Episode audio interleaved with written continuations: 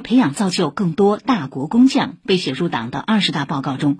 近日，本市连续举办两场激情四射的上海城市数字化转型智慧工匠和领军先锋选拔大赛，来自相关领域的产业精英汇聚一堂，讲述各自拼搏历程和成长心路。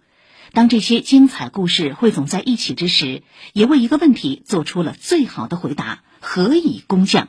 请听报道。新征程上，总有一种力量让你笃行不怠，总有一群人鼓舞你奋楫扬帆。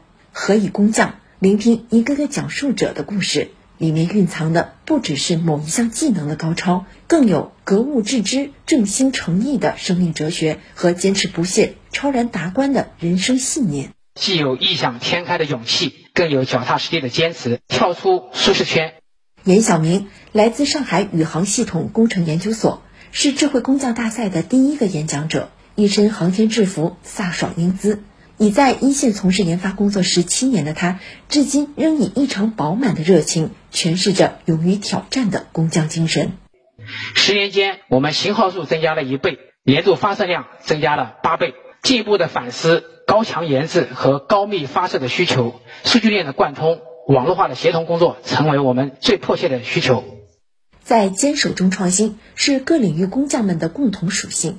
来自上海勘察设计研究院的王吉，自从毕业后，每天打交道的对象就是一眼望不到尽头的漆黑隧道。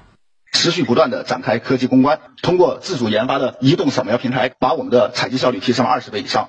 我们搭建了数字孪生底座，我们的立体感知服务平台可以有效的对地铁结构安全保驾护航。该项技术呢，目前在上海、南京、杭州等多地得到推广使用。多年来，他在岗位中总结出一套自己的奋斗秘籍。我们需要坚持不断，需要试错，需要反复，只有持之以恒，才能有所斩获。需要不断的学习，要与时俱进，需要注重团结。单打独斗已经成为了过去式，依靠集体智慧，才能飞得更高，走得更远。在这份坚守中，有人凭借情怀，也有人凭借一份爱和柔情。在中国最先建立肿瘤姑息治疗临床学院的上海博同医疗科技创始人王杰军，一生所从事的就是让人世间的痛少一些，再少一些。我记得二十年前有一天春节前，我在门诊，两个病人家属扶着一个非常痛苦的病人到门诊来，我说：“你到病房来吧，我来给你治疗。”第二天我去查房，两个病人家属跪在我面前，拉着我的手跟我说：“终于安静的睡了一夜，我们一家人可以安心过个年了。可能他的人生最后一个年。”从事肿瘤科的专业开始，我就定位在肿瘤患者的生活质量上。同时，我们把新的理念、数字医疗和数字疗法整合到这边来，为疼痛管理赋能。没有一流的心性，就没有一流的技术。将一门技术掌握、打磨到炉火纯青，绝非易事。但成为一名工匠，并不意味着永远都要苦哈哈的干。宝钢工程技术集团高级研发工程师朱丽叶就以浪漫之情，延续着对钢铁行业的一片冰心。